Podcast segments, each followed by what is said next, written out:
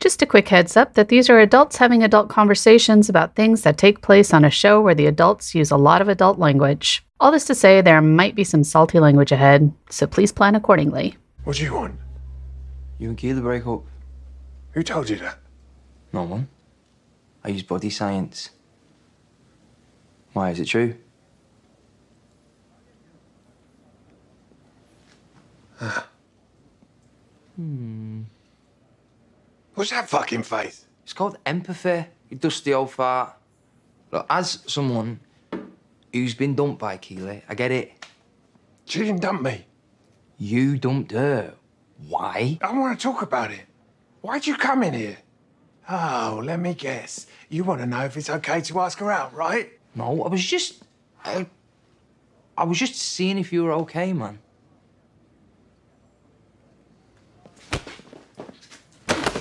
Kid, fuck you doing? I was gonna hug you. Oh, you came at me too fast. Jesus, sorry. Forgot how skittish elderly people could be because of the war.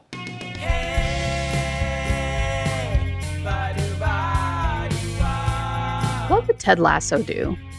That's the question we explore in each episode of this podcast. We take the lessons we learned from Ted Lasso and apply them to the real world through the lens of leadership and positive psychology. My name is Dimple Dhabalia. And I'm Jeff Harry. We hope you enjoy this episode as much as we enjoyed making it, and that it helps you discover your own lasso way and embrace what it means to believe.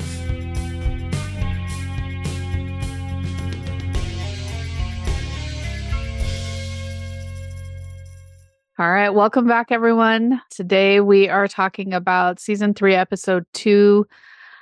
I don't want to go to Chelsea. This one was written by Sasha Garron. She also wrote the episode Midnight Train to Royston, which we saw last season. And this one was directed by MJ Delaney again, who also directed last week's episode and so many others. So, yeah, What is that fancy 80s music that shows up at the beginning of the show? I did not recognize that. What was that? Well, thanks for asking, Jeff. I appreciate you. That was actually, it's called Lovely Day slash Good as Hell mashup by Pamplemousse. So that's the song that we hear. Again, there is a great site. We'll link to it again that lists out every single song in the show and where it shows up. So, yeah. So so it opens up with at KBJR. I don't even understand what exactly she does, but I'm assuming it's PR related. yeah. um, So it's or- KJPR. Oh, Keeley Jones, Pub- KJPR. Keeley Jones Public Hey, Relations. Even I can't. I, but it's it's fascinating because the CFO has already shown up at the beginning of the show, and like the staff is looking stiff as usual. and the CFO's like, so remember the client pays over the shoot, so don't go over, don't go over the amount, and that's clear. And I think Keeley's just like, well, I hope the, pho- f- you know, don't we want the photo shoot to go well? And she's like, yeah, I guess we want that as well. yeah yeah it is it is interesting to see her dynamic with the cfo and i think we see this in this episode quite a bit i think people don't take keeley seriously right Mm. like if you remember in the past season she showed up to rebecca's office and she had like a planner with a unicorn on it or something Yeah. and like rebecca like gave her crap for that and she was like what you know and so Keeley is who she is, but even we see at the photo shoot, which we'll talk about afterwards, but but where people are like, I don't think she does get it. And so Right, right. And they're mm. saying it right in front of her. too. yeah. And so this is her firm and the CFO is like running the show, you know?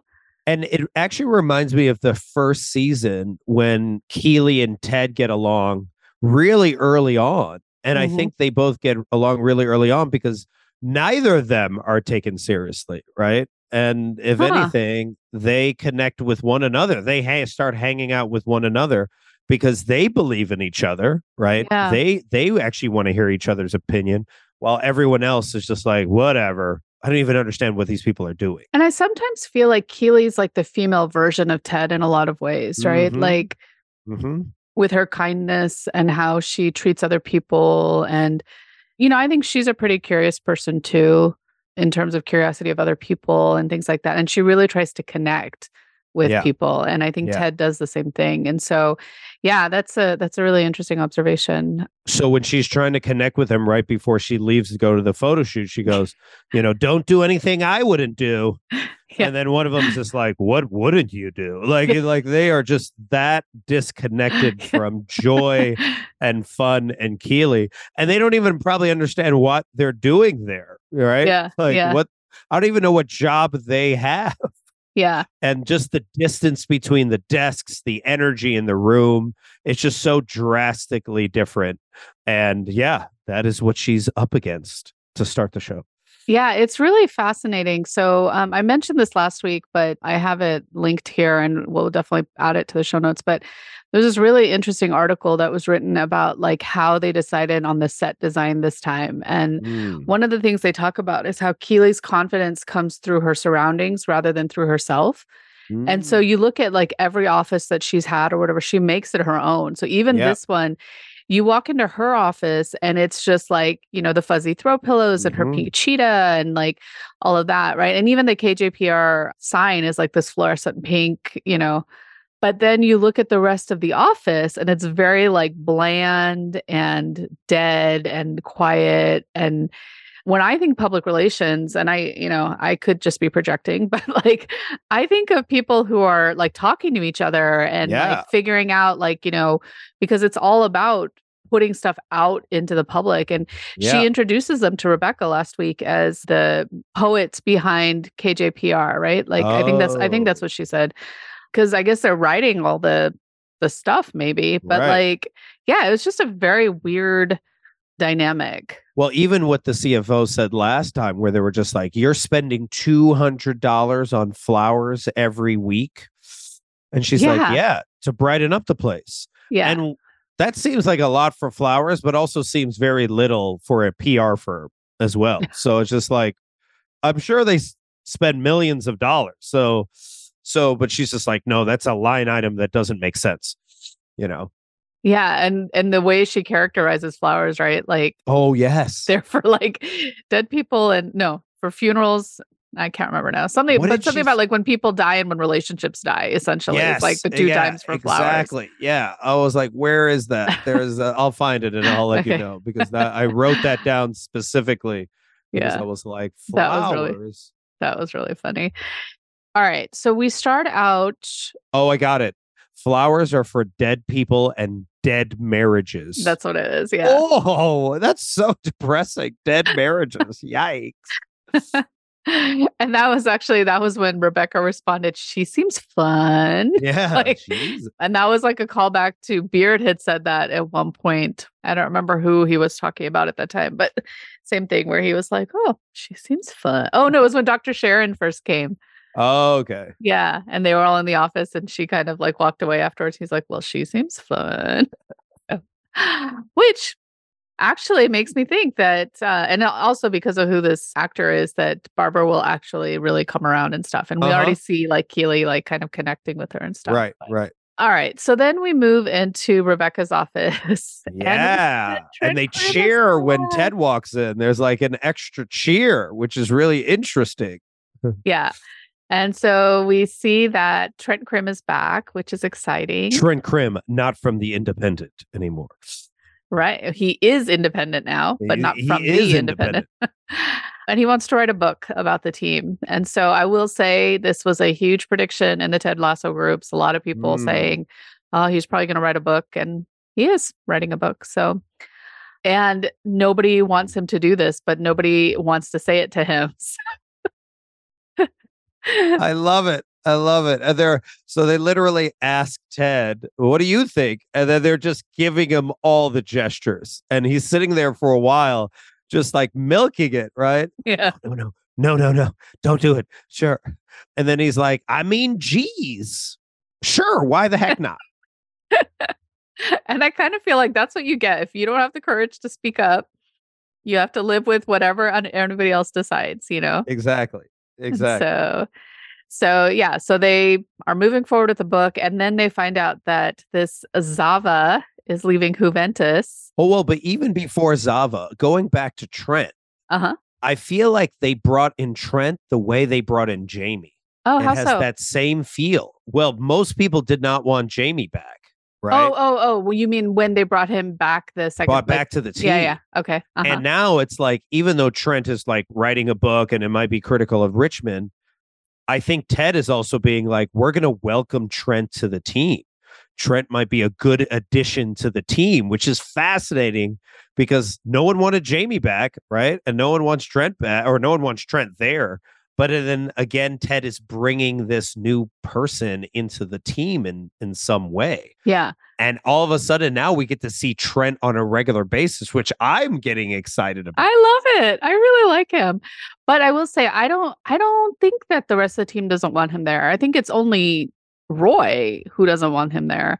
well, no, but doesn't Rebecca and Higgins Oh, oh, and oh, oh, oh, Keely, oh. they all don't want him there. I'm talking about that. That's true. They don't. And they didn't want and they didn't want and Higgins and Right. Okay. I see. I see. Yeah, a I lot thought of you- them I thought you meant the team. Okay. yeah, not Yeah, the yeah, te- yeah, not the Yeah. players. Okay. Yeah. Yeah. Yeah. That makes sense. All right. So then we see Zava, or we learn about Zava. And the reason that they're he's coming to England is because his wife binged The Office, the British version of The Office, not The, the, pre-make, American. the yeah, pre-make. the pre-make. And there was a lot of talk about this in a bunch of the articles, but that this is Zava is actually a fictionalized version of Zlatan mm, yeah, of real life Swedish Ibrahimovic. yeah, real life Swedish star Zlatan Ibram Ibrahimovic. Ibrahimovic. Yep. Okay.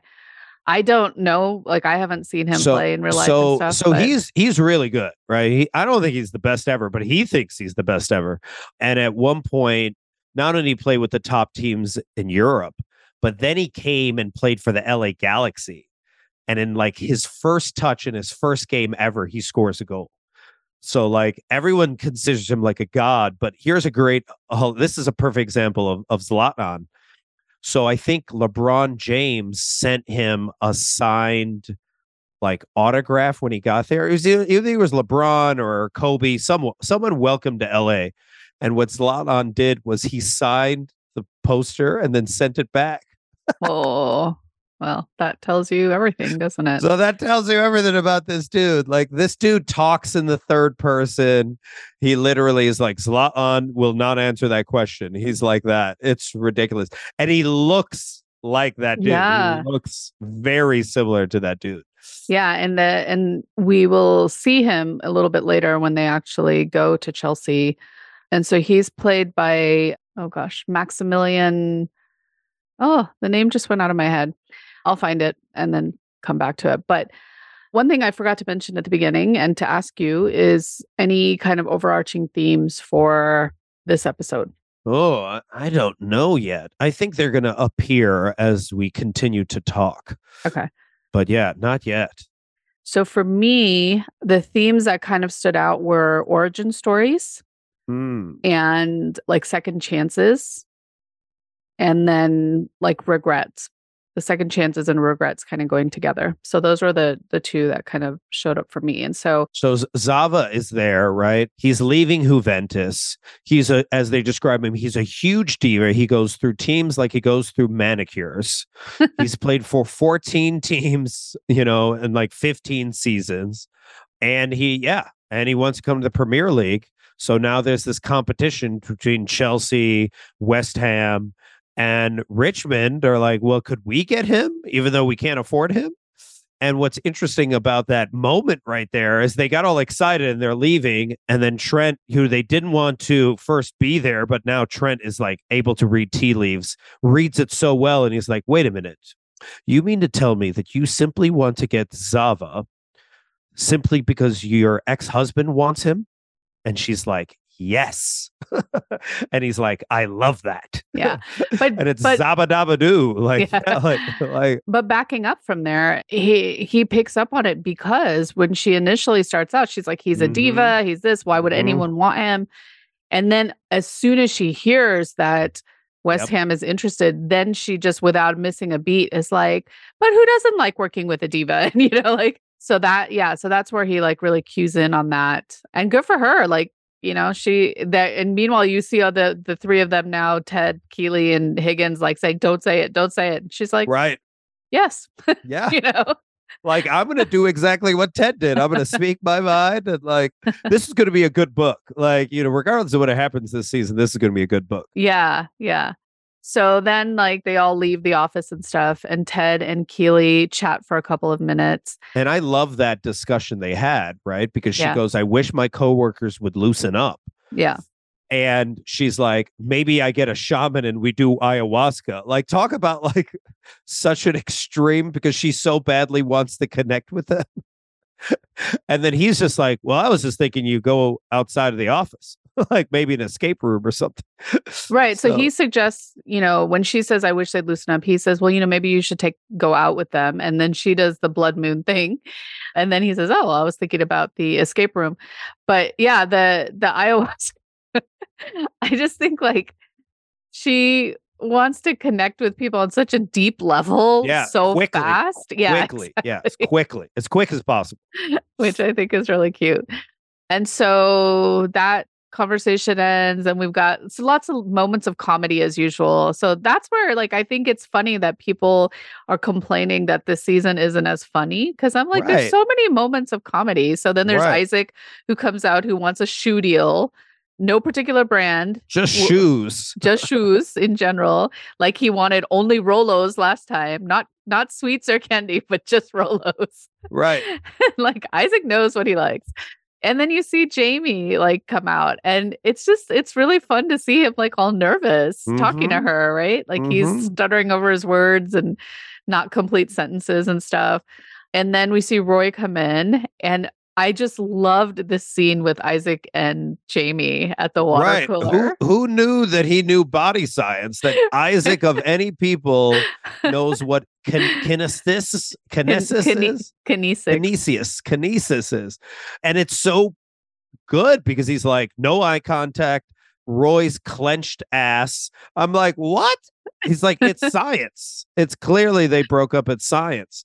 He doesn't even mention the bag being passed to her, or like all of her stuff and Right. things like that. But that is fascinating.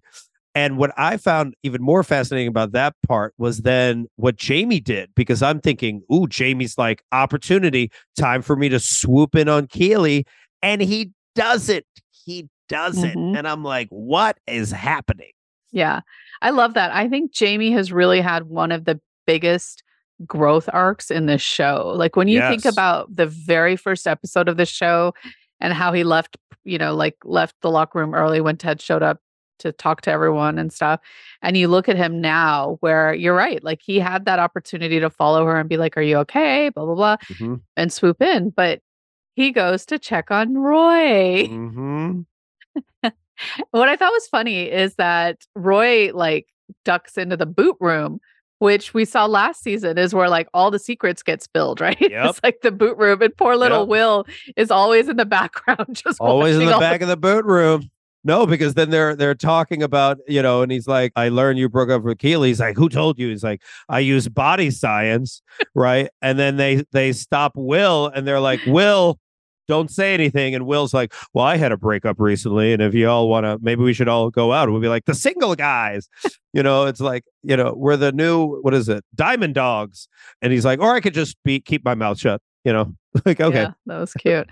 but yeah, like so so Jamie is genuinely concerned and I think like they had a real turning point last season during that Man City game where like Yep. that big hug, right? Like where Yep. Roy went and just hugged him because he knew like what that felt like and or or what Jamie was going through in that moment. And so I think that that was kind of a turning point from them now and and especially like and so now he's coming out to comfort Roy, but Roy it's so like when he goes in for the hug and Roy's just like, "What are you doing?"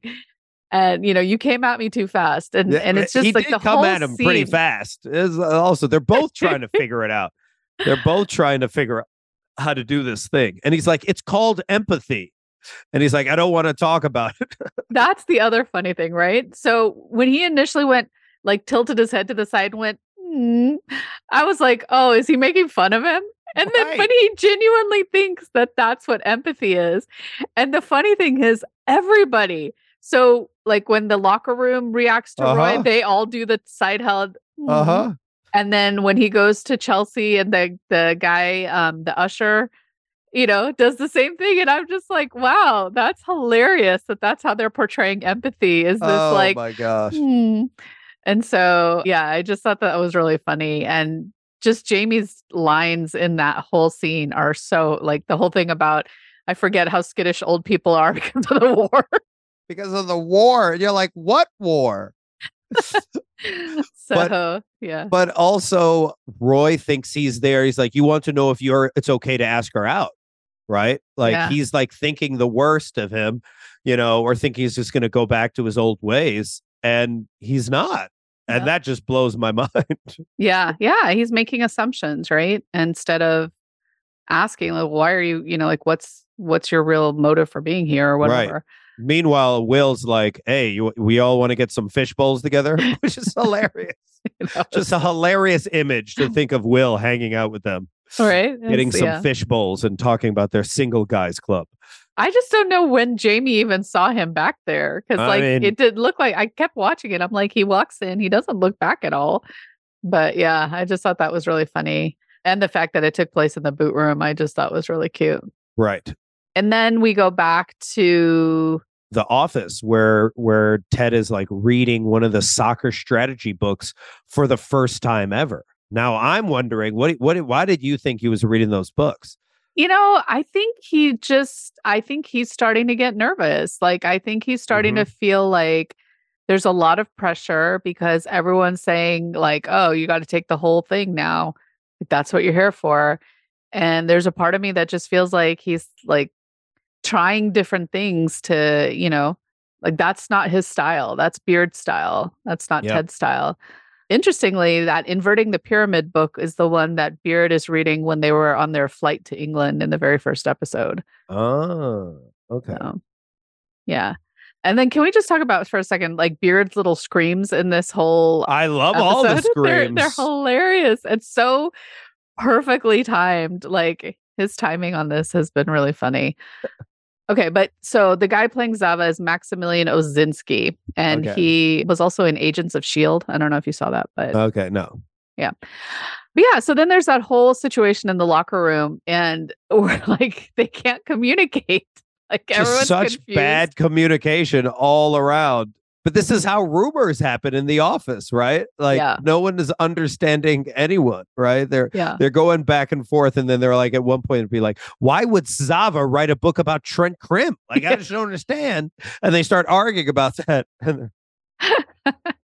Well, that's where like if you don't use like actual like names of people, it does get confusing sometimes. And so, yeah, so that whole like thing was just pure comedy again. And then Roy walks in, and well, and we find out that the whole reason everyone's upset because it wasn't about Zava, it wasn't Uh-huh. about Trent Crimm, it was about hearing that Roy and Keeley broke up. And then we see Ted and like we see we hear Beard, and then we see Ted kind of like faint, you know. and I'll go back just to the confusion part. That's Yeah. such good writing, right? Yeah. Because it has that who's on first Yeah. comedy vibe to it. Yeah. And so I was trying to write all that down, and it's really hard to actually follow. Yet at the same time, you're like, oh, I understand why he feels that way. So I'm so Yeah. confused. Yet it was so well written. Yeah, it was it was really well written. And then Roy actually walks in and the whole team empathizes together. Mhm. They're like, oh, which just makes him even more angry. I know. And well, then and he he's like he's about to go after Jamie, right? Yeah, and he thinks Jamie is about it with like who probably said it? Isaac, probably, probably Oh, Isaac. yeah, I'm guessing Isaac, yeah. And then Ted like wants to send Will back to his house to get his Ted's breakup mix. And Ted's like, what I mean, uh, Will's like, what's the CD? right and as if as if roy wants that cd like that's the last thing he wants and then coach beard fa- almost faints you know, when he finds out So coach says, I'll go get it. Coach Beard says, I'll go get it. Right and and Ted throws his keys at him, and Beard doesn't even turn around. He's like, "I've got a set." And then you think he's leaving, but he comes back in when Roy says, "Well, I broke up with her," and th- and then He's we like, hear that "Ah!" scream again. But interestingly, if you go into App- oh, Apple my gosh. Music, you can find Oh. Ted's breakup mix in Apple Music. oh my gosh i And- love that Yeah, love and it. there's like a whole bunch of really good songs on there. That is So awesome. yeah. And then we get this first inkling of Roy has an issue with Trent Crimm. So Trent Crimm arrives and Mm. it's Roy who like, you know, because Ted's welcoming him and all this stuff. And Roy said Roy yells and forbids anyone to talk to him, right? yeah, if anyone says anything to him, I'm going to headbutt you, yeah, exactly. which is what Zava did to that guy in the grocery store. Right. Oh, that's a good point. Yeah. Right. Huh. Uh-huh. Interesting. So two things. Number one is Danny trying to sound tough is just too funny. Right? Like, because he's like, woo. And then like everyone's like, what are you doing? And then he's like, well, fuck off, Trent Crimm. And it was just like you could tell he's so uncomfortable, right? you can tell the whole team is uncomfortable because they don't want to they're they're an inviting team right they welcome everybody Yeah. they've welcomed everyone from all over the world why wouldn't they let you know welcome trent crimm Yeah. But the other part that I thought was hilarious was if you really look at through this whole scene and you watch Phil Dunster, who plays Jamie, he's in the background trying not to crack yeah up. he yeah he almost busts out Yeah, laughing a, a few times when yeah. roy walks off yeah Oh my gosh, that was funny. And then we get to Keeley's commercial shoot, which we kind of talked about, right? Like she Mm-hmm. she's in this space, she's got all these ideas, and nobody's really taking her seriously. Like they're actually saying to her face, like, I don't think she does get it. Right. You know? right And we meet her friend Shandy Fine, played by Ambreen Razia. And it almost feels like there's this person there who now like she does like she does know her and she feels safe with Mhm. her, right? mm-hmm And Shandy has like some great ideas right there to help them save money and still make the shoot a success and all of that. Well, but also Shandy, I love how because in a really quick way, basically describes what Keeley's life used to be. Right? She's like, well, "What's going on with the girls?" And they're like, "Married a football player, married a footballer, married a footballer. I married a footballer, but then I divorced a footballer, and now I'm here." Right? So, and the fact that they say, "I saw you on Vanity Fair, fully clothed." You Yeah. made it out all by yourself, and that was that is fascinating. Like Yeah. that whole description and that whole like, you know, and maybe one day I'll be able to make it out myself. Right. Yeah. Yeah. And then she literally saves her tens of thousands of dollars, if not hundreds of thousands of dollars, because that group was like, Yeah, we need a hundred more people. And the person's like, No, you don't. We can easily do it through this suggestion that saves the day for Keeley and also make sure that she doesn't get in trouble with her CFO. and it is so it is a little bit of her origin story coming out, right? Like to your Yeah. point, like we are learning little bits about like what her life might have been like, what it was like before. Even Uh-huh. just the comment about like the short skirts and stuff like that, right? Mhm. Like we are hearing all these things. And let let's just talk about Keeley and Shandy. And so then later on we see Shandy in Keeley's office now. And you know, Yeah. and they're talking and stuff. And you can tell that Keeley finally feels like super comfortable. She's got someone Uh-huh. there. And then Barbara comes in, is just so rude and condescending. So mean. right? And i love this moment because it's it's one of those pivotal moments that i think a lot of leaders experience in their leadership right? It's that moment of knowing that somebody on your staff has done something that is not okay Yep. and acknowledging it to the person who's been wronged. So in this case she she says to shandy she says i'm so sorry for that Yeah. and then she says i'm going to take care of this and and she does it immediately. and she does it immediately. And I think that, like, number one, that takes a lot of courage. It's not easy to have those kinds of conversations and to call Yep. people out when they've done something because it's it's conflict inducing potentially, right? And so or it's steeped in conflict to begin with. Mhm. And so the fact that she has made this choice that, you know, I'm the leader here, I need to step up and do the right thing. And she goes to Barbara's office, she closes the door and she's very direct with her. I need to talk mm-hmm. to you. You can't talk to people that way. That's not okay. And then I love when she sees the snow globes. She stops. She stops in the middle of berating her. And it's just like, that's a lot of snow globes. Yeah. And she gets curious, right? Yes. what's that right. about? Curious. Like- just be curious, right? Yeah. And you can see Barbara like starts to get like almost embarrassed, like, oh, Mhm. well, you know, I guess it's silly. Like, I, you know, I, they send me places, I get them. I guess it's silly. And instead of you know, that was like for some leaders, it could have been an opportunity to be like, yeah, like, and put her down in some way. But instead, Keeley uses that as an opportunity to connect Yeah. and, you know, compliments her on it. And I was reading in one of the the Facebook groups, someone said, I just have this feeling she's gonna make the whole office into like this glittery, happy snow globe, you know? And you could totally see her doing that, right? yeah. But I like what she says at the end, which is maybe you and I can see how good it feels to believe in someone else together. Right. Well, part of the reason why that resonates is because I thought the snow globes represented the fact that she's been moved around a lot. Is that what you saw? I didn't just see it as her just visiting many places. I saw it as that she's Oh. had many leaders and she's been moved around a lot and she really has no connection to people. She just sees each thing as she's brought in to manage money and make sure that it doesn't go over budget. And that's it. But she has no other connection besides the globes to wherever she's at. And Keeley's like, no, we're gonna actually. I, be, I'm saying I'm believing. You're gonna believe in Shandy. I'm believing in you, and you need to believe in us. And that Yeah. all is happening right here. And I was like, ooh, Yeah. okay, Keeley. I hadn't really put that together, but that makes a lot of sense. I took it as like they send her to a lot of places for short amounts of time. Mm-hmm. And so I did see it in that way. And I agree. And I saw it as there aren't deep connections made. It's just this, and snow globes are like the idealized version of a place, right? Right. And so, like, she's got these little idealized versions of each place with no real connection to anywhere. But I'm curious now if it's, but so you don't mean that it's because she's not good at her job or anything like that. It's No, just- not that she's not okay. good at her So job. then, it's yeah, I more the the idea same of like. Yeah. she's never been in any place for a long period of time. Yeah. That that so she doesn't feel part of any team. Yeah. you know and it's kind of like a kid that gets moved around a lot you just aren't able to build a lot of connections because so you don't trust anyone to build connections with because you know you're going to get moved again Yeah. and yeah. there's no, like I think that makes sense. way too many snow globes on there so so you're like know. clearly she's been everywhere yet nowhere Yeah.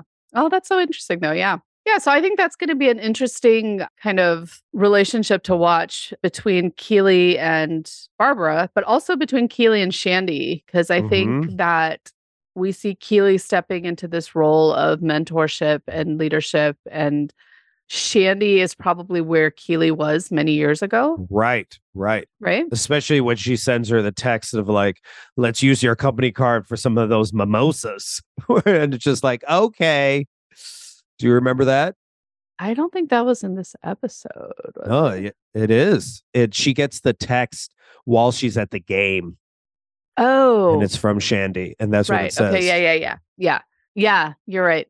So then Keeley's like, "Okay, I I realize I'm gonna have to like rein her in a little bit, But even then, she says, "Oh yeah, she's full of ideas." full of know? ideas." so, uh, yeah, uh, yeah. And so a good chunk of this takes place at. Oh, actually, I just want to say one other. So I want to talk about the Trent Roy thing because I thought that was really beautifully done. And Mhm. so Trent, you know, comes into Richmond, and the song that's playing is "A Well-Respected Man" by the Kinks, and so that's a Ah. great song, and it it feels very appropriate to Trent. But I think it's hilarious that Roy, I mean, that Ted suggested that they share the office because Roy can't stand him, and Trent's like, okay, and so that whole thing was so funny too, where Trent's like trying to make conversation. And you see Roy, like, first of all, his desk is covered. covered, covered in balloons and and C cards. Oh my gosh, who who wrote the C card? I don't even know who. It said Liz. I was like, It who's Liz? Liza. And Who's so Liza? Liza? works at the club and we see her. I looked this up. That's why um, she says hi to Ted in season two, episode six. Like when that day when he's coming in and talking to everybody, Liza's one of the people that he talks Okay. to. And so, yeah, so random was- people, random staff are writing him. Oh, that's awesome. like I love it. everybody knows that they've broken up, right? But so we get a little Trent asking the question and just planting the seed for us that this is going to be Roy's first time back at Chelsea since he retired. Mhm. And I thought that that was actually really interesting to kind of think about because I don't know, like we wouldn't have known that otherwise, right? But when he starts popping those balloons, oh, and the time, bal- bal- that was- balloon popping. That's when I was just like, I love this dynamic. This is the new awesome dynamic. Uh, but let's fast forward to when they're at Chelsea, right? And Mm. so now they're in the locker room. The first half is finished. And Jamie, again, is stepping into his leadership, trying Yeah. to like share something. And Trent walks in. And to the team's credit, I mean, they all shut up. And Yep. we saw it earlier when Trent walked into the locker room at Richmond. Everyone shut up. And so they all stopped talking. And what I love is I think there's an element of we see Ted coming back into his leadership as well, to where he pulls Roy aside and he doesn't even like sugarcoat it. He's like, Your ego is Mhm. getting in the way. Yeah. Right? Your ego is getting away of not just this, but this game, but the team. Yeah. And I was like, whoa, which maybe that's the theme. That's the theme that I pick up on because it's just like Keeley taking care of it in the moment, Mhm. facing your fear in the moment and having the hard conversation right then and there. Yeah. And then Roy has his difficult conversation right then and there. That's, Yeah. That's interesting. Yeah. And so that was one of the issues we saw lacking last season, right? Mhm. Is all the times Nate was leading with his ego, hmm nobody was calling him out on it, That's true. Right? And so we see that there's been like a correction, and Ted is now like, nope, we're not going to let this drag on. Yep. And he tells him, like, look, you got to fix this. And I loved that scene Yeah. where we see that vulnerability that, you know, Roy is hurt. So again, hurt Mhm. people hurt people, right? hmm And Trent had written this article when Roy was 17 years old hmm and it devastated him and it got in his head and it made him just think that he was not good enough.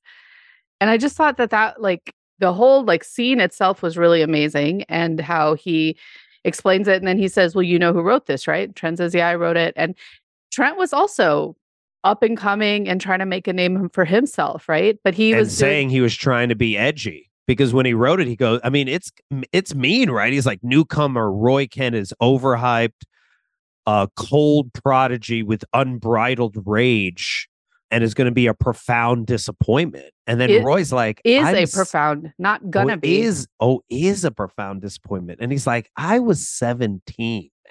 Yeah. 17. And I've been carrying this around for now over 20 years. Yeah. I mean, and that tells you, right? The fact that he's been carrying it in his wallet this whole time. But to Roy's credit, Trent acknowledges it, says he's sorry, and Roy forgives him. Mhm. And like, he's like, okay. And that's it. And I was like, Mhm. wow, like that is not easy, right? That is No. not easy, especially if you've carried something around for that long Yeah. to just let it go and be like, all right, I forgive you. But I think this goes to that idea of second chances. Like he's Yeah. he's going to give Trent a second chance here, and it's going to benefit everyone, right? And so I thought that that was just really beautifully done. The way Well, this goes also to the idea of difficult conversations, right? And that when you go into one not trying to win, but trying to understand, like something magical can come from that.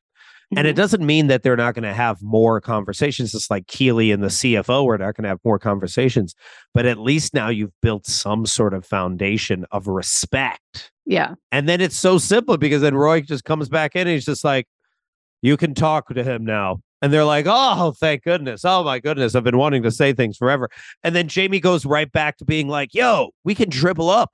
And what I loved about this was they don't belittle the audience. They actually talk about soccer strategy and being like, they're giving us the lane and they're just letting us dribble up. And then they're actually then do that during the game. And it's like, oh, this is fascinating yeah, because typically they do that when they don't think a team is very talented. They'll just let them hold on to the ball. So I was like, oh, look at this! Look what's happening here." yeah. And so we get like little bits of Roy and Trent's origin stories in that moment too, right? So we're getting to learn about what is it that has made them become who they are Yeah, in this moment, right? And so yeah, so I really I really like that whole thing with them and to tie up kind of Roy and Trent's story when we get to the end of the day and we're back in the coach's Mm. office. We see Roy sitting there and he rips up the article. And it's Yeah. like it's like this thing has been lifted. This thing that's Uh-huh. he's carried for all these years has lifted and it's gone now. And and then when when Ted kind of asked them each, you know, like, what are you doing for the weekend or whatever, or, or no, no, he asked him, how is it to be back at Chelsea? Right. And Roy's response about it being kind of sad. And I, I just, I had this moment of like, I could totally relate to this because Mhm. he talks about how, you know, his last season playing there, he played that game against Arsenal. And it was the first time that he started to think about how he just couldn't keep up anymore. He wasn't good enough. And he just thought about it the rest of the year and then decided to just leave before anybody else could tell him. Yep. And it was such a perfect example of, again, going back to this idea of the inner critic, like the things that our inner critic says to us. And I Uh-huh. do a workshop called Embracing Your Inner Critic. And part of this is the idea that if we can learn to understand that that voice in our head is, it's not doing this out of malice or anything Right. bad. It's actually trying to protect us, right? Right. Like Right. it's trying to say all the terrible things that we in some place in our minds believe that others are saying about us or will say about us Yep. and so it's better i just say it all about myself before anybody else can do it yep. but the problem is that a lot of times it's not true and we make decisions based off of it and so in his Mhm. case he left a place that he loved doing something he Yep. really loved right and it just felt so familiar. And I remember a few years ago, like I was in this mindfulness class, and part of it is we had to do this hike. And it was right after my mom died. And I was just like, I was in a, I wasn't in a great place. And I just, I hadn't been exercising and I wasn't feeling good. And I just kept thinking, there's no way I can climb that thing. Like, and and I'm in this class full of elite athletes and Navy SEALs and all this Mm. stuff. And you know, like they're being told, I know you're gonna want to run up this mountain, but I was like, what who wants to run up Like who wants to run up the was like- mountain? Uh, That's not my motivation. like I couldn't even relate to that, you know. Like I don't even want to be on this mountain, let alone running up it. I know you want to so- sprint up the whole thing. No, I don't. I want a mimosa right now. That's what I want. And so we were told, like, you know, try to to notice what thoughts are coming up and stuff and just Mm. listen to your thoughts, listen to your body, but don't don't judge it, don't, you know, just let go of it. And what I noticed was like there was so much negativity, right? Like Mm. comparison, like, oh, look at all these people that are passing you and oh, look at all these people who are already done and this and that. And I finally had to get to a moment where, like, when I really started listening to my body and what my body needed in the moment and following, and I started just playing this game with myself, right? Like, I'm just going to walk to the next switchback. Mhm. And if I get to the next switchback and I want to turn around, like, I can turn around, it'll be fine. Mhm. And I climbed that thing just one switchback at a time. And when I got up to the top, all I could think about was like, how many things in my life have I told my like have I like missed out on because I told Mm. myself I couldn't do it, you know? Mhm. And that had I just looked at the next switchback and just done like little pieces one by one, that I might have gotten to something big, right? Yeah. And and so that when I heard him say that, I was just like, yes, like that felt so familiar to me. Yeah. I mean, I thought it was fascinating when Ted goes, Well, lots of folks feel better to quit than get fired, right? And Roy was so worried about being one of those broken down football players. But when he says that part, when he goes, Well, there's a part of me thinking maybe I should have stayed and just Enjoyed fucking myself. enjoyed myself, right? Mhm. And that's like that part is also fascinating because then that makes you think of like his relationship with Keeley, right? And like he could have just enjoyed it rather than like run away from it, worrying that something bad is going to happen.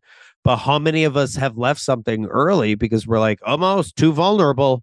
Mhm. It's getting into a vulnerable spot. I don't know. Let me let me let me get out of this before I start feeling feelings I've never felt before. Yeah. Or let me get out of this before the other person decides that th- I'm not good enough or that not I'm not enough. worthy enough Yep. to be here. But the thing that really clinches it at the end there is he says, but that's just not who I am, I guess. Hmm. Right. And so he's already told himself, like, why do you even bother? Like, that's not who you are. And Ted says, not yet. Not yet. And I love not that. yet. That curiosity, the curiosity of like, hmm, you know? But Yeah. then I love what he says, but then he goes, hmm. And Ted goes, if you hadn't left Chelsea, we wouldn't have met. Like, just smiling like that. And then he's like, good night. And and I think what I also loved about that was, you know, Trent remembers that game. Trent probably wrote about that game. He was Mhm. just like, he even turns Roy even turns him. He goes, You know, I played, I played horrible that game. And he's like, Yeah, you did. You know, but Yeah. the fact that that Roy is like looking at Trent and going, I'm about to share something very personal, and you are in the room. Okay, fine. Exactly. this." Exactly. And that's only after he tears up that paper that he can actually go there. Exactly. And I love this, you know, I think the term not yet is so powerful, Yes. right? Because with anything, if you add the word yet at the end of it, like there's so many things in our lives that, Yep. okay, I may not be good at this yet, but I have the capacity to Yep. practice or do whatever to shift that, right? And it's it's this way of shifting our mindset a little bit to bring in that yet. And so I really liked that. And There's an awesome coach by the name of Khan Ramkisoon who taught me this idea of when they are taking on something new, they just remind themselves that they are just learning this, right? Mhm. And that instead of thinking like I'm just not an expert, it's just like I'm not an expert yet, right? Mhm. And that Khan once said, you know, when they go outside, sometimes they pretend the whole outside is like improv and they're just walking around the, you know, the the room or walking outside like and any person they experience is like improv and i remember doing that same vibe at a conference and being like i'm not comfortable yet but as i started playing it more and more i i don't know i was able to do things that i never thought i could Yeah. do and and it was khan that taught me this Yeah, it's it's very powerful, I think. And the song that's playing towards the end there, and it's interesting, like Ted, you know, once everybody leaves and he's just kind of sitting there thinking, and it makes you wonder, you know, so you kind of get the impression that Roy's talking about, yeah, his football career, but like you said, also his relationship with Keeley, right? Mhm. Also makes you wonder if Ted's thinking about his relationship with his family as well, yes right? absolutely and that kind of heaviness at the end, like the sigh that he has too. And so there's a not yet in there for him too. We don't know what it is yet, uh-huh but the song that's playing, I really love. It's by Andrew Bird. It's called Nights Falling, and that's what plays over the credits. And it's all about like this young bird, right? And it's uh, about nights falling, but take courage, you're not alone. You're far from home, but you're not alone. And so again, it comes back to that idea that, you know, you've got this community around you. And so it'll be curious to see like how he each of them taps into that as they they move forward, you know. Right. And then as Trent's leaving, he's like, you know, sport, it's quite a metaphor. Yeah. And then Ted's like, it also makes a heck of a nickname. And then you're like, and I'm like, huh? And then he's like, good night, sport. And I'm like, oh, I love this. I just love these writers. I love these writers. I don't care what anyone else says, writers. I love you. Yeah, these are honestly, it's like probably one of my favorite writing rooms of all time. Okay, so then let's talk about Rebecca, Rupert, and Zava. because that's the other Mm, big, That is a big fun thing here. That is so much fun. What happens there? yeah. So we've got Rebecca. You know they're at they're at uh, Chelsea, and oh, Oh, well, sorry. be- can I can I say one thing? Yeah, yeah, yeah. I just want to go back to the locker room where everyone is talking about Zava, and they're on the pitch, and Dani runs up to So Jamie. to Jamie, yeah. And that whole exchange, he's like, I've never, I haven't been this nervous since I played in El Chapo's youth league. I didn't even pick up on that. I thought that was so funny. or when uh, Rojas is like, "Do you think Zava saw me?" Because that is a whole thing too between Jamie and Zava. Because Jamie's feeling like, you know, because everyone loves Zava Jamie's so much. Jamie's not impressed. Yeah. He's Jamie's not like, impressed. "Eh." but also, Jamie used to have Zava like tendencies. Oh, so, for sure. For sure. So you know, talk about prima donna. Like he does it to another level. Yeah. But I will say one last thing about Roy is just like I love when he walks back into the locker room and he's like, "You can now talk to this prick," and everyone is all relieved. But I just love how they said how he said it Yeah. that way. And I also loved that the love that he got from the Chelsea fans when he walked out. Yeah, Like, that was actually really beautiful too. That, Yes, you that know- is- and then he acknowledges them, which is really a big deal. yeah. And also that he remembers even some of the staff. The Yeah. fact that he remembered that guy and he's like, "How are Yeah. you?" Like, Yeah. oh, just so beautiful. But what's interesting is you've got that, and then it cuts to cuts the the Zava showing up Yep. cuts into Yep. that, right? And so Yep. because he's the new, he's the new Roy. exactly. So when we get to the end and Roy's talking about that sadness, like it all comes, like you can see how it all pieces together, Yeah. Right? Yeah. And so yeah, I really thought that was nice. Okay, so Rebecca Rebecca is not, you know, she's she's convinced that Rupert's going to get Zava because Rupert always gets everything he wants and Yeah. we start to get a little bit of Rebecca's backstory, her origin story, right? Which Okay. is so fascinating. Right? Yeah. So what what came up for you as you heard that? Well, first it's hilarious Higgins and her because she's like, Jinx, don't don't say anything about Zava, you know, because then you're you're gonna jinx it and then Rupert's gonna get him.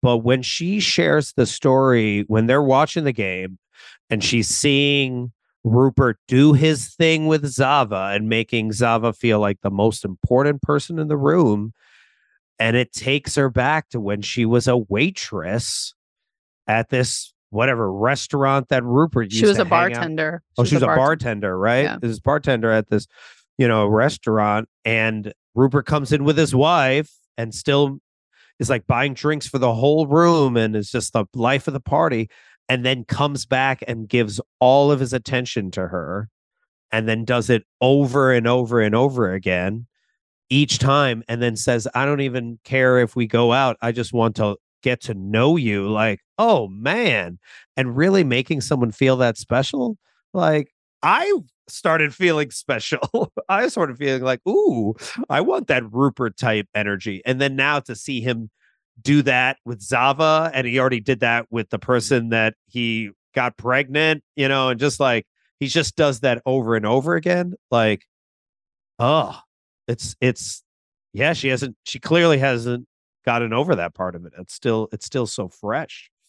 Yeah. And Keeley's line about it's a fine line between stalking and romance, right? Like I think Mm. that that's actually it was a very perceptive Very comment but yeah like i think we talked about this before this idea of grooming people and i feel like this is how narcissists or just these master manipulators this is what they do right to get what they want they know all the right things to say and so we've already seen it with he says all the right things to nate because he knows exactly what nate needs to hear Yep. to feel valued and so that he will get into this place where he's going to do whatever Rupert wants because he you know Rupert has told him all the right things and so in that same way he did the same thing to Rebecca he said all the right things over and over again Yep. until eh, all he had to do was ask and she's like okay you know he she knew he was married she knew all of that and Yep. like in, initially she was like no I'm not going to go out with you you're married you know and it just took him making her feel this way making her feel chosen by saying all the right things that got her to to change you know her like go against her own values right and it's again it's it's very it's a, a form of power that we see a lot of leaders use and it's Uh-huh. not it's not great you know No, I mean it's it's not just not great; it's scary, right? Yeah. But then it also comes from talking about Rupert's crisis from previous episode.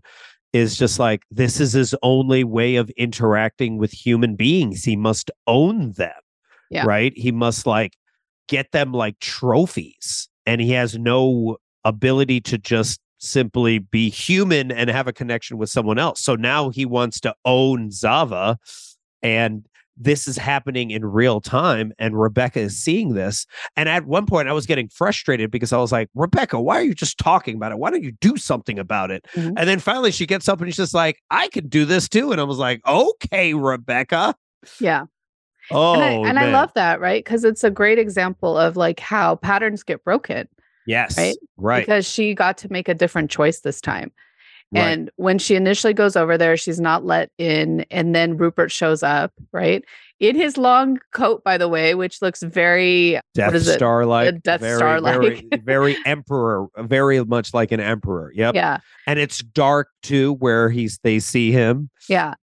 And we see that old pattern of how he treats her, yep right? And in the past, right in front of Zava Yeah. And so if it made me think about like that episode with the gala and like how he Yep. talked to her there and how Mhm. she just kind of shut down and she was crying and she was upset and and she just kind of gave in, right? She made him the MC and or the like the Mhm. announcer and all that stuff. But this time she makes a different choice, right? Because this time she can see it and she is able to be like, nope, I'm going to do it differently. And so she goes after Z- like, well, even the way he introduces Zava, right? This is my ex-wife and da da da. Like, right. Rather than you know she's this woman who owns a football club like she's the one who has to say like oh and i'm the the owner of richmond right? Mhm.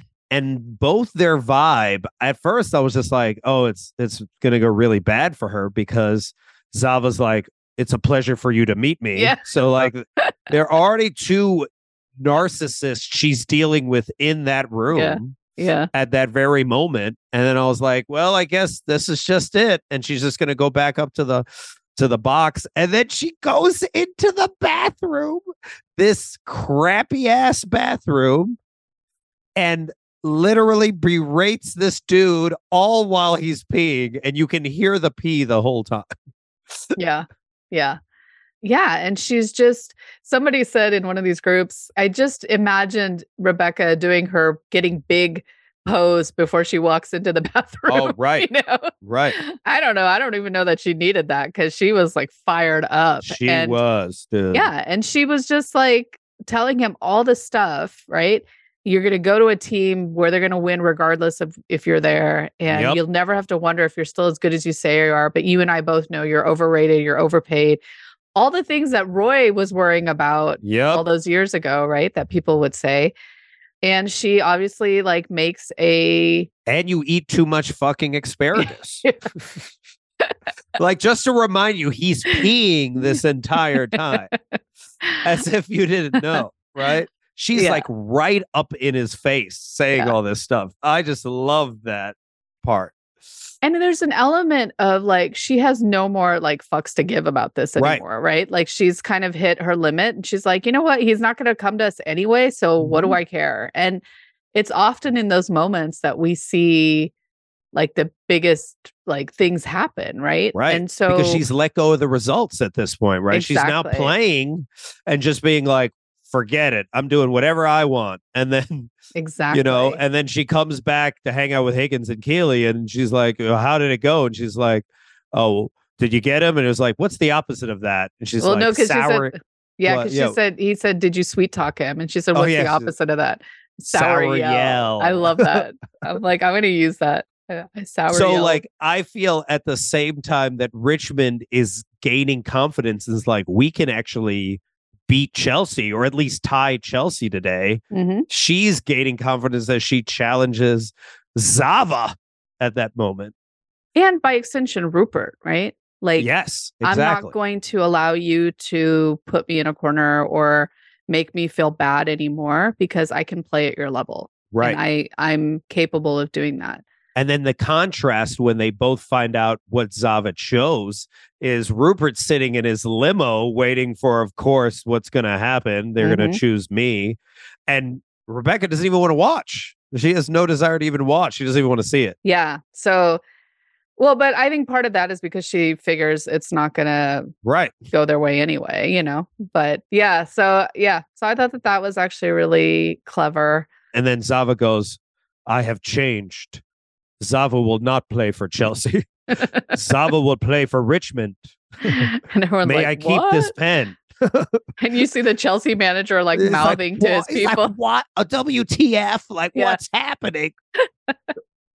and then they start and then and then you gotta love the fans you gotta love those three fans and the uh what is the owner of the bar oh yeah where they're May. like Zava, Yeah, yeah. Zava, Zava. Like they've Yeah. already come up with a song for Zava. right after but that they cut to that when jamie says the fans aren't going to like this Right. right and then they cut to the fans and they're like thrilled but to your point like i think for as good as this guy is his reputation precedes him so Mhm. while it's going to be good for a while like it's not going to be so good at some point so right. That's right. going to be really interesting to watch to see kind of how that comes about So, And also how Ted's gonna handle it. right? Because Ted has handled a diva before and Jamie, right? Mhm. And did that whole Allen Iverson, we're talking about practice Yeah. talk. Is at some point he's going to have to do that to Zava? Like, this is interesting because Except that then, I I don't know. Like I I feel like a speech like that wouldn't have worked on a Zava, probably. you know? So it will be interesting to see like how that goes. Yeah. So any big takeaways from this episode? Well, as I'm just thinking about it, like if Zava's joining the team, right? The team is all about team, and Zava's all about Zava. Mhm. So this is going to be a fascinating adventure. Yeah. But yeah, the the overall theme that I pick up on is stepping up and having that difficult conversation in real time.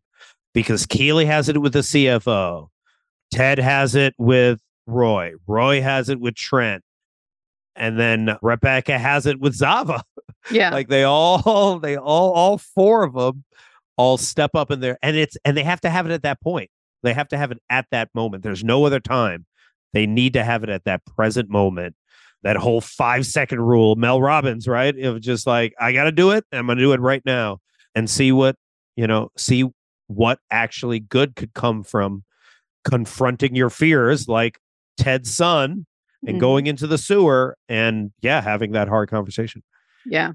I think the takeaway for me on this one is the not yet that we Mm. always have an opportunity to change the trajectory that we're on, you know, and that we can, we may not be where we think we want to be or should be or could be, but that's not the end of the story. There's always a not yet.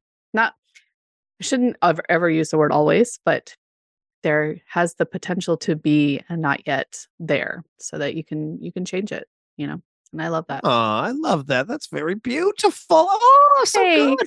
I'm already loving this season. This I season's so good. I really like this season too. And it's just, there's a lot of stuff. So there's so I much stuff, so wait. much, so layered. It's just so layered. Yeah. Yeah. I love you, writers. I just love these writers. I know. I know. Well, thanks everyone for listening. And yeah, we'll see you next week. All right. Good episode. night, sport. Zava, da da da, zava, da da da, zava, da da da da da da da.